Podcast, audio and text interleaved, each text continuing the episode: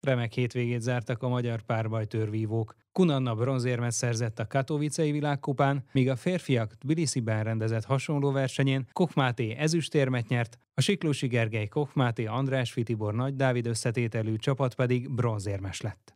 A georgiai verseny tapasztalatairól és a folytatásról is beszélgettünk Dancsházi Nagy Tamással, a férfi párbajtőrözők szövetségi vezetőedzőjével, Siklósi Gergely mesterével. Hétvégének vagyunk a végén. Máté egyéni teljesítménye az magáért beszél. Egy újabb ezüstérmet szerzett, ami most már a harmadik felnőtt érme egy szezonon belül. Ez egy nagyon-nagyon nagy teljesítmény nálunk férfi párbajtörve. Nálunk van az egyik legnagyobb mezőny, és a legkiegyenlítettebb mezőny, úgyhogy ez egy fantasztikus teljesítmény. És hát a másik számunkra nagyon fontos dolog, hogy csapat is újra dobogóra tudott állni, úgyhogy ez egy nagyon szép teljesítmény szintén, és hát reménykedve várjuk, bizakodva várjuk a Európa-bajnokságot és a világbajnokságot. Az, hogy a csapat bronzérmes lett, azt is jelenti, hogy gyakorlatilag ezzel lezárható a válogatás? Ez a négy versenyző, aki ennyire sikeres volt együtt az elmúlt időszakban, ilyen érmeket szerzett, együtt maradhat a VB-re és az EB-re? Hát az első nagy kihívásunk az Európa-bajnokság. Számomra most meggyőző volt az újabb eredmény fényében, hogy ezt a négy versenyzőt kell az Európa-bajnokságra jelölnöm. Elő is fogom terjeszteni a kapitány úrnak ezt a négy versenyzőt. Említette, hogy Koch Máté ezüstérme önmagáért beszél. Néhány hónappal ezelőtt azért ő még nem tartozott a világelitbe, most pedig már 12. a világranglistán, ráadásul az EB-n sem kell sok pontot megvédenie. Milyen tényezők játszhattak szerepet abban, hogy ő ennyire kiemelkedett a feltörekvők közül az egész nemzetközi mezőnyben, nem csak itthon? Először is azt látom, hogy az eredmény iránti akarása magasan felülmúlja a többi versenyzőt pillanatnyilag,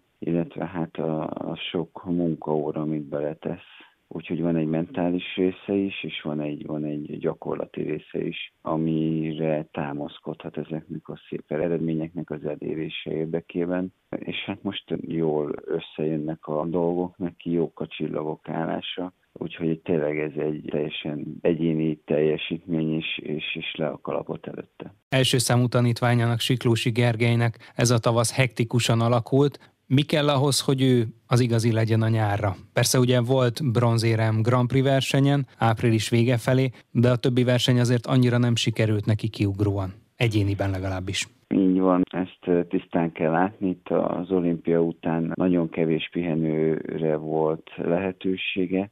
Ez egy picit vissza is ütött. Nagyon szerettük volna, hogyha Gergőnek az olimpián nyújtott egyéni teljesítményén, annak a sikerén felbozdulva építhetünk egy, egy jó ütőképes csapatot. Én azt gondolom, hogy ez sikerült is, viszont ez, ezáltal egy picit a, az egyéni teljesítményét is meghatározta, és mondhatnánk azt is, hogy egy picit a csapat érdeke miatt az egyéni teljesítményét fel kellett áldoznunk a Gergőnek.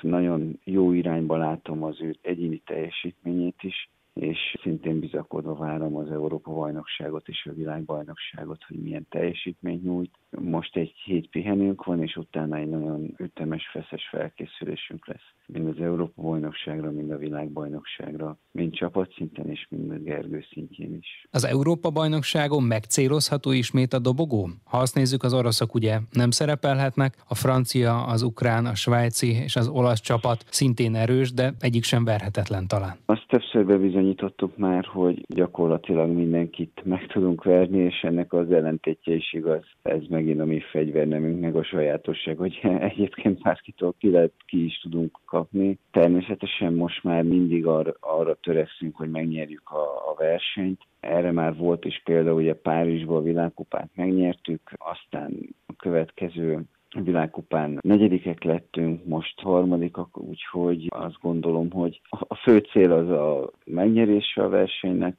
természetesen valamilyen, valamelyik színéremnek a megszerzése, de még egyszer mi fegyvernemünk az egyik legkiegyensúlyozottabb, tehát bármikor szembe jöhet velünk egy olyan csapat, aki éppen napja van, és nem tudjuk legyűrni, nem tudunk fogást találni rajtuk. Dancsázi Nagy Tamást, a magyar férfi párbajtörvívó válogatott szövetségi vezetőedzőjét, többek között Siklósi Gergely mesterét hallották. Eddig két érmet szereztek a magyarok az U23-as Európa-bajnokságon. A párbajtőröző Gálfalvi Réka és a kardozó Szűcs Luca is a dobogó második fokára állhatott fel. Már a véget ért a Vívó Percek. Korábbi adásainkat megtalálják az Inforádió honlapján a www.infostart.hu oldalon.